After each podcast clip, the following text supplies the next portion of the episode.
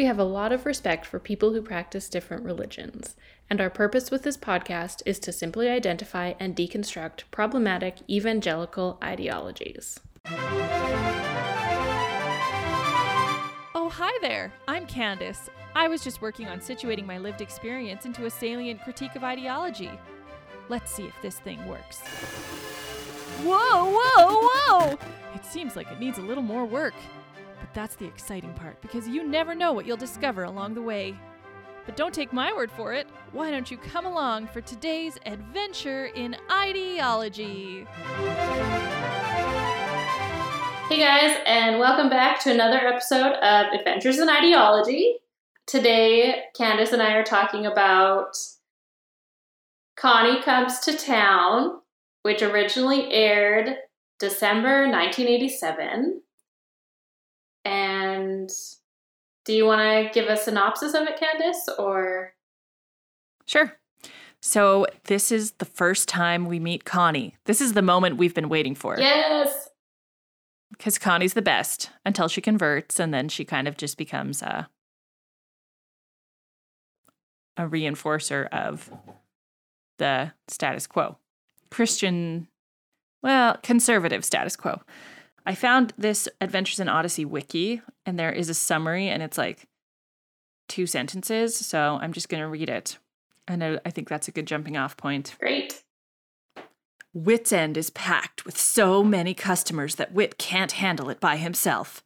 Fortunately, a young girl by the name of Connie Kendall comes to work for him while she tries to earn some money to return home to California. That's basically the gist of the episode. Um, and by working to earn some money, she causes all these problems. Being a woman. And having to take care of men's feelings. Emotional well being. Yeah. we open on a very busy Whit's End. He someone has just ordered a milkshake. He gets a phone call about teaching Sunday school and Tom comes in to unload ice cream and Amanda and Bobby have just had a fight. Right. And he's kind of trying to do all these things at the same time. And it has like a classic Adventures in Odyssey muddled conversation where the person on the phone, he's trying to talk to too many people. Yeah. He keeps inserting things into the wrong conversation so as to make for humorous interactions. So, for example, Tom asks where he should put the ice cream, and Whit says, the Mount of Transfiguration. And Tom, Which is what he's going to teach at Sunday school. Yes, exactly. Yeah, because he was she was asking him then which book of the Bible he was going to teach out of, and he was like, "You can take your pick, Matthew, Mark, Freddie," which is the person who wants him to get a milkshake for him. And she's like, he's like, "Oh no, not Freddie, not for you, Marion, Matthew, Mark, and Luke." And then he gets Tom to make the milkshake for Freddie while he deals with the conflict between Amanda and Bobby about the Bible Bowl. Bobby basically told Amanda that the Bible Bowl is dumb. Right. And Amanda is offended by that. Oh, yeah. He's like, I don't have any new ideas. I'm just sick of the old ones.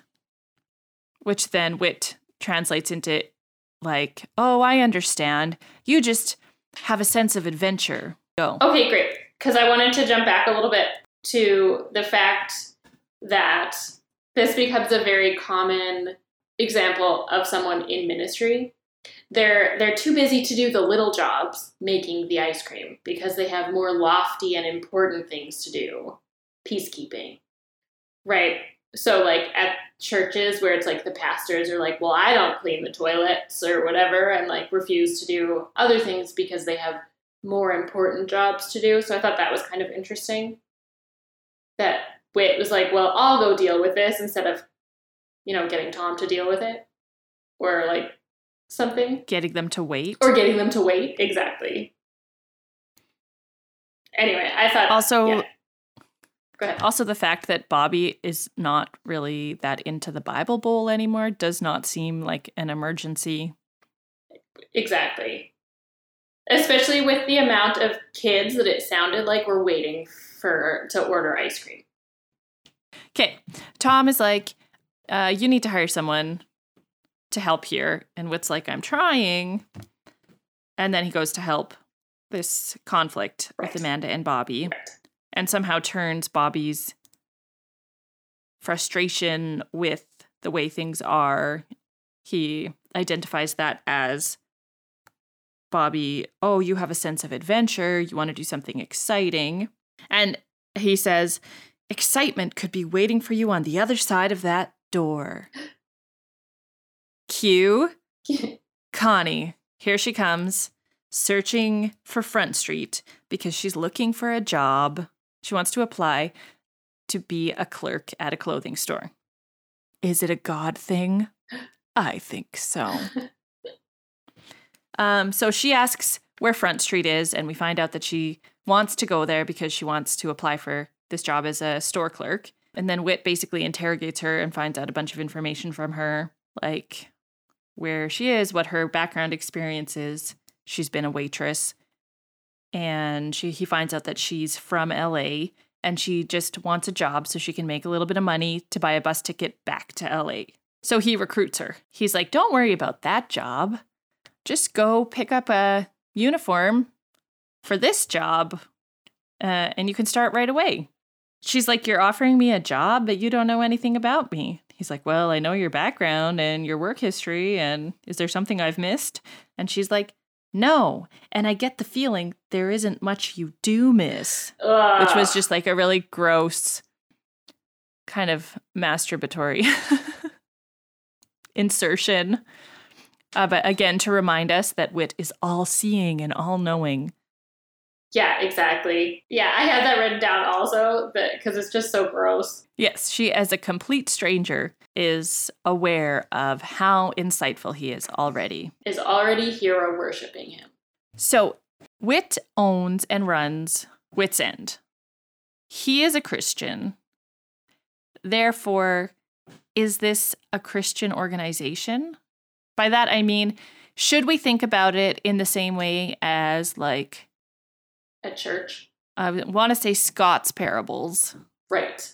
but it's not that anymore. But, you know, like a Christian parables. bookstore. Right. Yeah, yeah. A Christian bookstore. But I, because I think it's open to the community, but it seems like mostly church kids hang out there. Although, like maybe some other kids, but Yeah, well, because even, I mean, the Bible Bowl obviously would be church kids. But it's like, and so and so from the Christian school. But that seems like it's an event that That's is maybe true. hosted by Whit's End.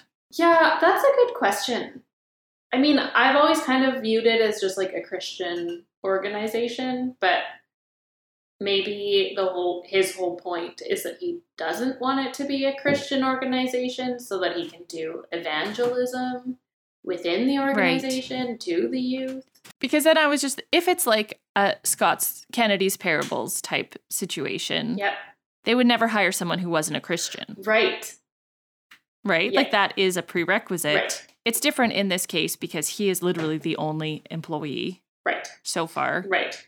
I think. So he can kind of do what he wants. Wait, there was like a Jimmy in the first in the Oh yeah. episode with his son, his grandson. But because I was just wondering, like, if you were non-Christian and you were hired at a Christian organization, would you feel very comfortable? So that's an interesting question because I've also heard stories of being within the Christian community over the years of a non Christian worship leader being hired at a church to lead worship because he had musical ability and no one at the church had musical ability.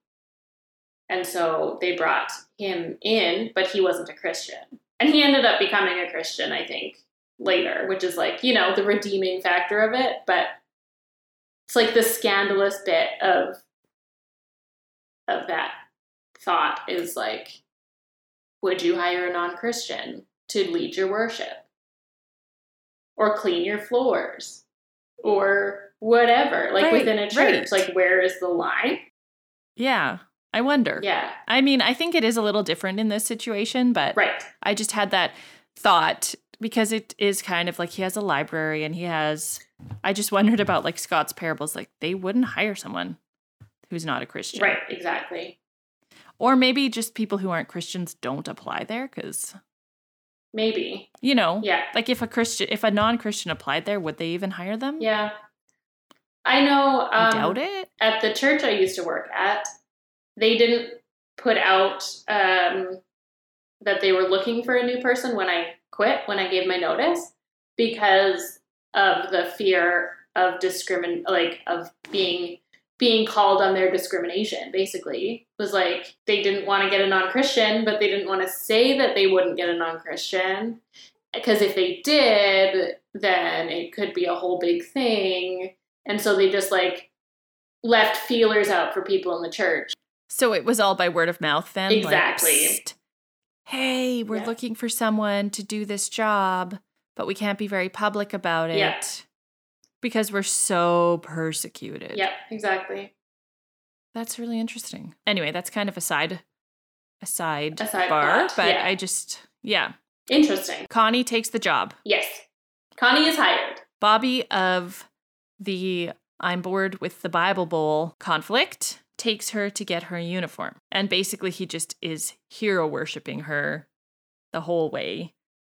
Like, he's so interested in her because she's from Los Angeles. He asks her if she's bored in Odyssey. My favorite line, and I don't know why this has stuck with me my entire life, but my favorite line is I'm I have a friend who's neighbors with the guy who cleans Don Johnson's pool, which is like, you know, the coolest thing, the closest thing to being a celebrity. Yeah. Yeah. So that stuck with me. So they talk about being bored, and Connie's like, I've never been bored in my life until when I moved here. And he's like, I know what you mean. All we ever do around here is have Bible Bowl. Another weird thing about this town is it a small town or is it a cult? if the only thing you do around your town is Bible Bowl, it might be a cult. And we find out that Bible Bowl is Christian trivia night. Right. And then Connie's like, Oh, Mr. Whittaker's into religion?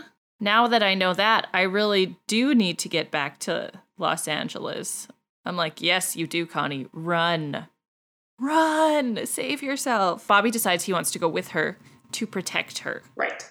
Bobby is much younger than her. He is 12, and we think Connie is 15 or 16. So he is concerned about her safety if she goes to LA by herself.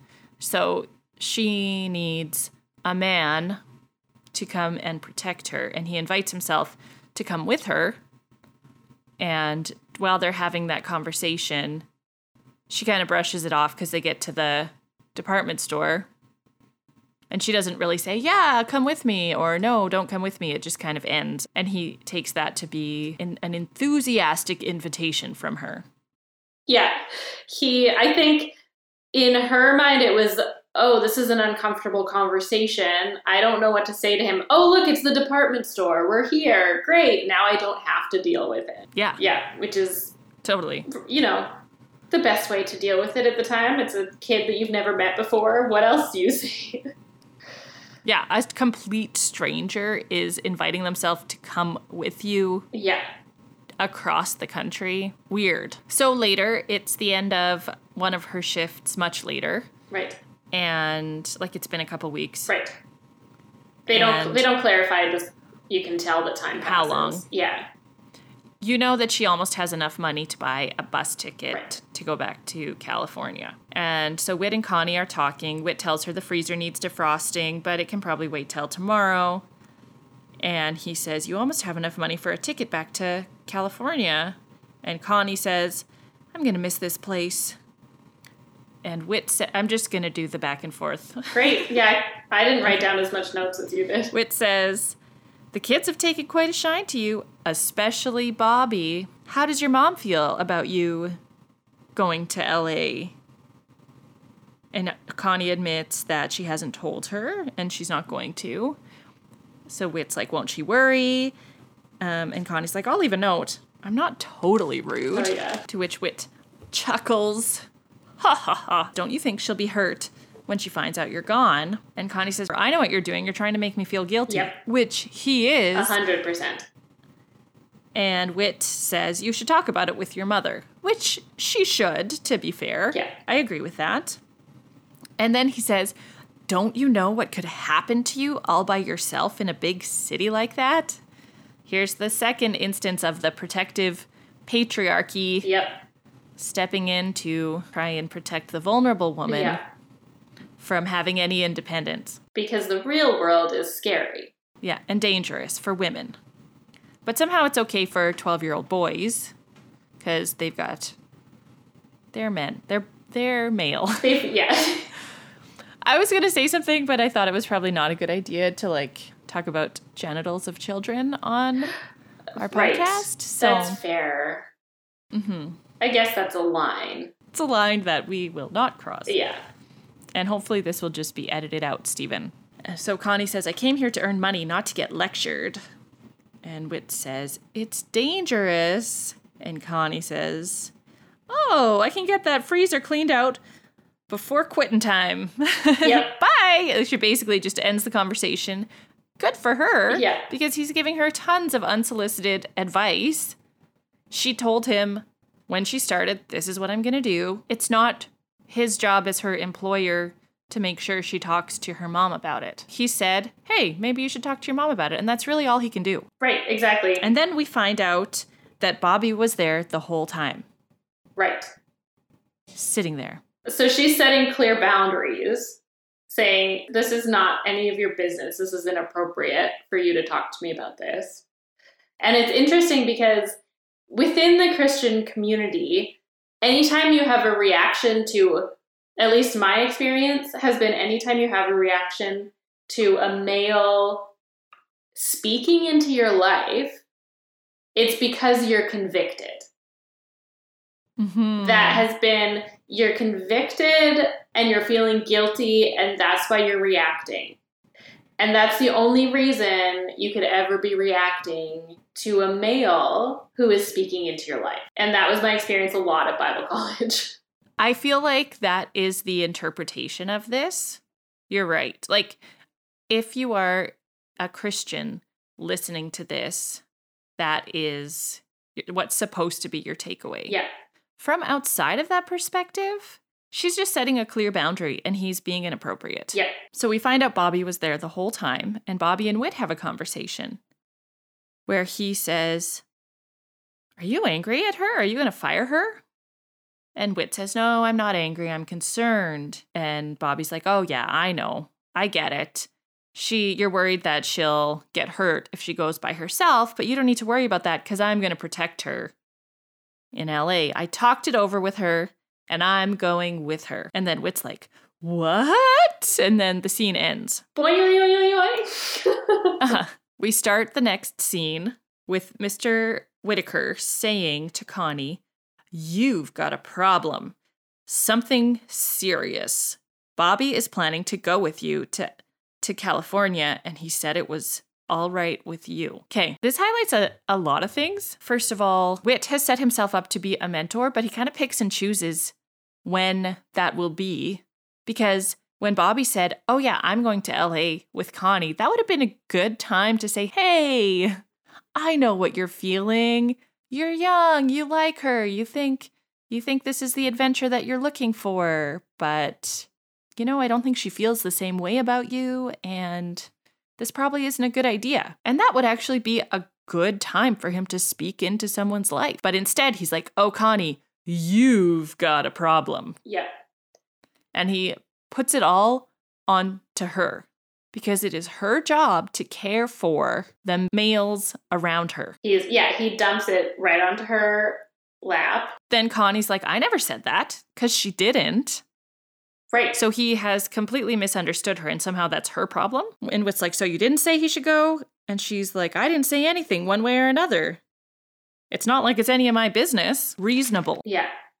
Again, Connie is the voice of reason here. She's the one with clear boundaries. She's the one that knows what she's talking about. She knows what her boundaries are. Uh, and Whit is the one going, You're a woman. You're not allowed to have boundaries. Because she's a sinful woman of the world. Exactly. So then Whit says to her, Bobby is very easily influenced. Hey, Whit, if Bobby is so easily influenced, maybe you should have tried to influence him when you had him alone and you were talking about him going to LA with Connie. Literally. There was so much opportunity for him, yeah, for him to just resolve the situation before it became a situation. Because it really, essentially, they're both kids. Yeah. Connie's a kid, Bobby's a kid. Saying, Connie, you as an older kid are responsible for his well-being that's not fair then he, Whit says bobby has a crush on you so he's especially influenced by you um, and this is what i wanted to ask you if someone is influenced by you just existing going about your daily life and having goals what is your obligation to them I feel like nothing. but that in this context that seems like the wrong answer. i don't think you have an obligation i mean i think maybe it depends yeah, right is it your children is it your spouse right. Is it some guy that has a crush on you that follows you around? Really, I don't think it's her problem. No.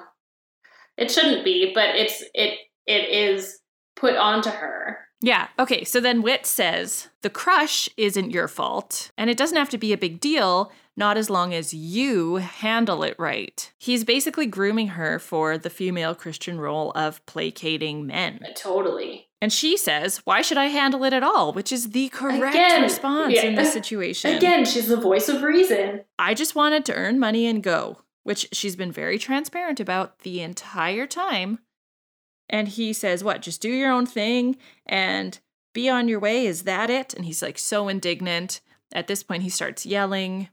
And in the meantime, Bobby makes one of the biggest mistakes of his life because you've got him all starry eyed about California. So again, somehow it's her fault. When we established in the opening scene before she even arrived that he was craving some kind of adventure, it's on him. He's looking for something. Yeah. She came along and he just happened to latch onto her. It's not her fault. So then Connie says, if he got starry eyed, it's not because I. And then she's interrupted by Whit. He cuts her off Oh, I didn't even notice. yelling at her. Mhm. If you're a 15 year old working for a 60 year old man and he just starts yelling at you, are you going to stick around for this conversation? I don't know. Um, so he's yelling at her. It doesn't work that way. It's not that simple. Every time you come in contact with another human being, something happens. Neither one of you is ever quite the same again. And Connie says, So every time I pass someone on the street, I'm responsible for the rest of their life? Which is basically what he's saying. Pretty much. And he's like, Of course not. And then she said, but that is what he said. yeah, But you can't drift through life thinking you're not going to influence anybody. God made us dependent on other people and wants us to feel some responsibility for each other. To which she replies, I'm not really into God, so it doesn't make much difference to me what he wants. right. Again, very valid. Yeah. She knows who she is. Also, I thought it was interesting how they frame this. The premise is that God is there and everyone knows that God is there. And some people choose to pray and be into God, and some people are not into God. But there's no, you know, Right. Right. There's no discussion about the validity of God. so she's just, she's not into God, but Right. obviously there is a God. Um, and Whit says, well, then think about it. It's common sense. What kind of world would we have if nobody cares about anyone else? To which Connie replies, Well, who's going to care about me? Uh, Which also is kind of a valid point. Realistically, other people aren't really looking out for you. No, except her mom. Right. And, you know, if you stretch it, Whit Whit is in this situation. Well, he's trying to make her think he is. Exactly. But it is more of the training her to, you know, put men's needs before her own. Exactly. So then he says, why, why don't you think people are going to look out for you? There are people all around you that can't wait to care about you, but caring is risky business. Sometimes the people you care about really let you down. Bobby is going to have to learn that lesson now because of you. Thanks to Again, you. blaming her. And so my thought was is this different than saying you made him rape you by wearing those clothes? Right. Ooh. Like, is this not kind of a rape culture? Yeah. You're asking for it Yep. argument? Yeah, I didn't even think about it that way, but there's definitely a lot of parallels and overlap.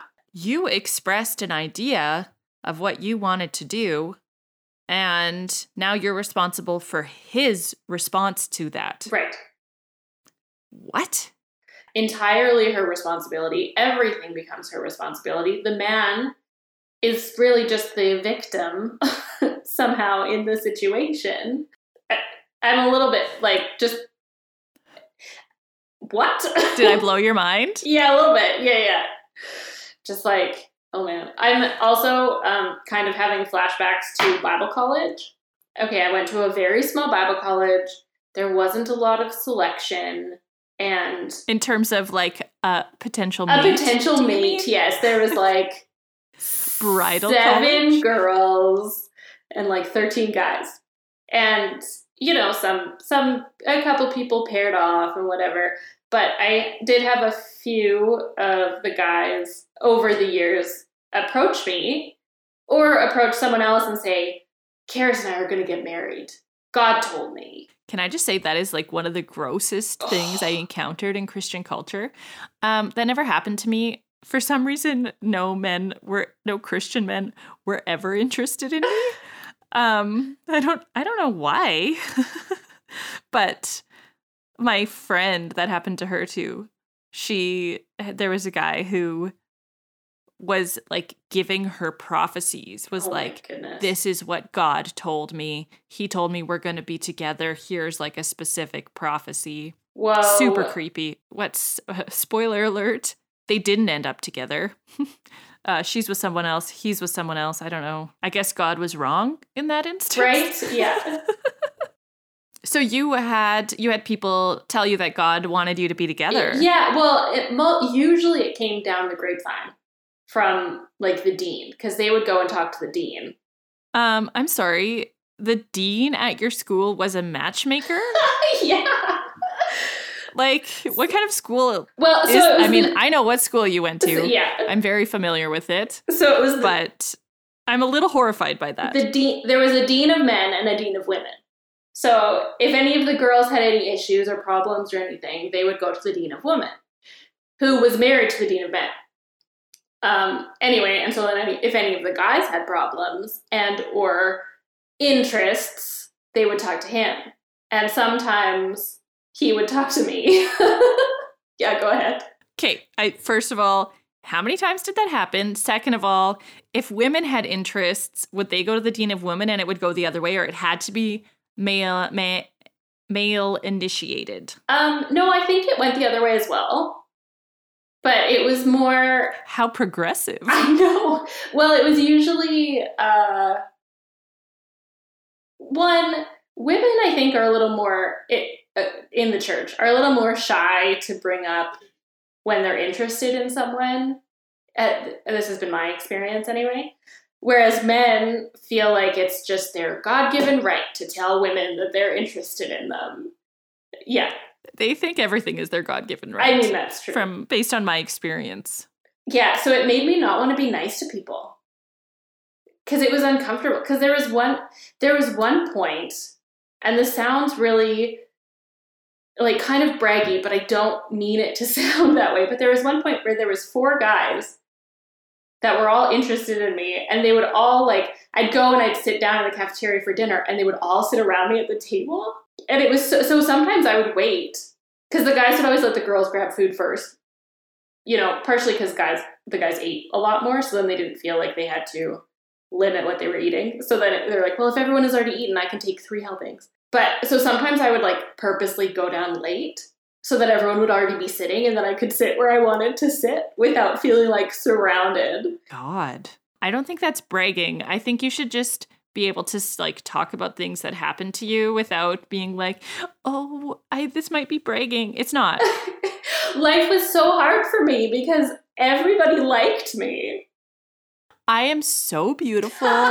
I mean, I don't know what that I don't know what that feels like because again, I never had. Oh, that's not true. There was there was one Christian guy that was interested in me. yeah. And I thought we were friends and I was nice to him and then he was like, "What? How could you even think that we were just friends cuz you're not allowed to just be friends with anyone in the church." So Was that was that the guy that would call you hey hottie? Like in high school Wouldn't you like? Wouldn't you be like, "Hey, hottie," like going down the hallway? That was Sigmund Brouwer's nephew. Yes. Yeah. Tying that in, I didn't bring that up just to be like, "Oh, look, life was so hard for me. I had so many guys," um, but to be like, it was really uncomfortable, and it was. I felt like it was my responsibility. So I just was like, "Well, it's because I'm being nice. So maybe I just need to stop being nice." And instead of that, I just hid in my room a lot. It was like, guys can't come into the girls' dorm. I'll go hang out in the girls' dorm. Yeah, because also you can't, it's like you're not allowed to say, no, I'm not interested in you, because then you cause them discomfort. Like you have to somehow worry and worry about that. Like women, we have to couch things in such placid language, calmly and gently. And even then, you never know if you're going to like really offend someone, and then that's going to be your fault. yeah, no, exactly. Um, okay, so Whit just blames everything about Bobby's life and his choices up on up to this point on Connie. Even though he had an opportunity to speak into this very easily influenced young man's life and chose not to because, you know, that's the teenager teenage girl who's 3 years older than him job, not the 60-year-old or his parents.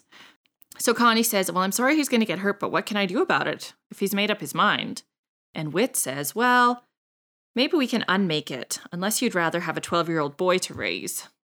Gross. Whoa, I, yeah, I missed that line. Yeah, That is gross. because women's, I just wrote that's women's job in all relationships with men. Church. Yep.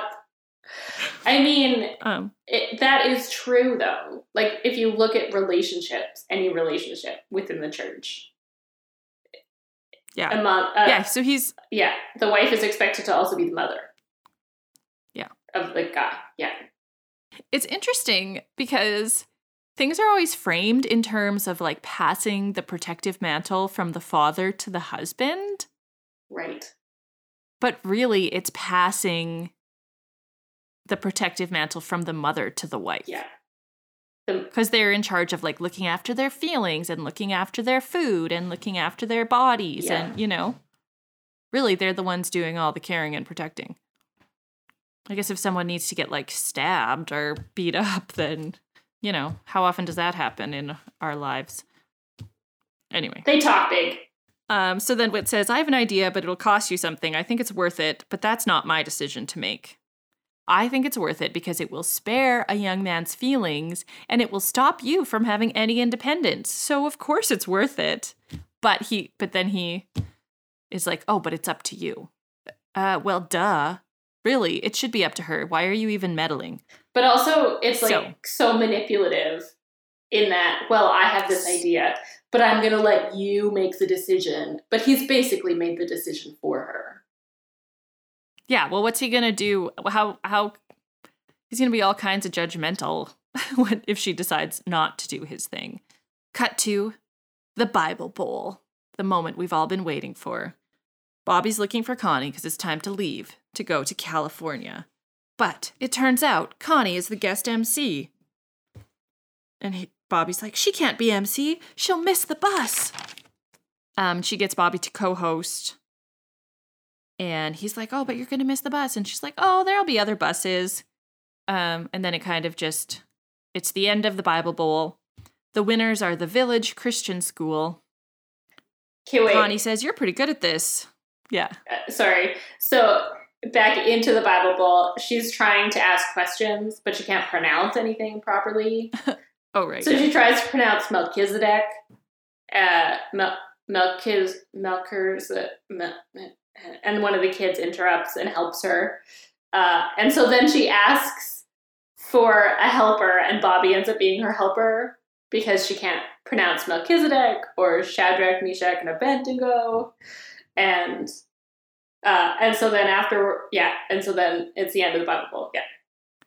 just like the most awkward, nerdy group of kids. I don't know if you've met kids from Christian school, but uh, yeah, Or homeschooled Christian kids. Yeah. That's like a special. I feel in my mind, in my mind they're on par, but homeschooled kids are definitely weirder. Yeah. Yeah. Um, but there was probably a homeschooled team at this Bible Bowl. Probably. I don't know. So Connie tells Bobby, "Hey, you're pretty good at this." And it was kind of fun, wasn't it? Um, first of all, as a secular person running a Bible trivia night, do you think they would think it was fun? As a Christian attending Bible trivia night, I didn't think it was fun. Yeah. So he's like, Yeah, I guess it was fun, but I don't get it. You wanted to leave more than I did. I know, Mr. Whittaker got to you, didn't he? Yes, he did. But Connie's like, No, not exactly. Yes, Yeah. Yes. I have friends here too. I have fun and people like me. Bobby's like, "Uh, um, I still want to live in California. And Connie's like, what? And leave me here to learn my way around Odyssey alone? And that is exploiting the fact that he has a crush on her to make her to make him stay. Any place you live is what you make it. It's up to you. If you if you went to California, you might find out that it's actually better here. And Bobby's like, "But I already paid for my ticket."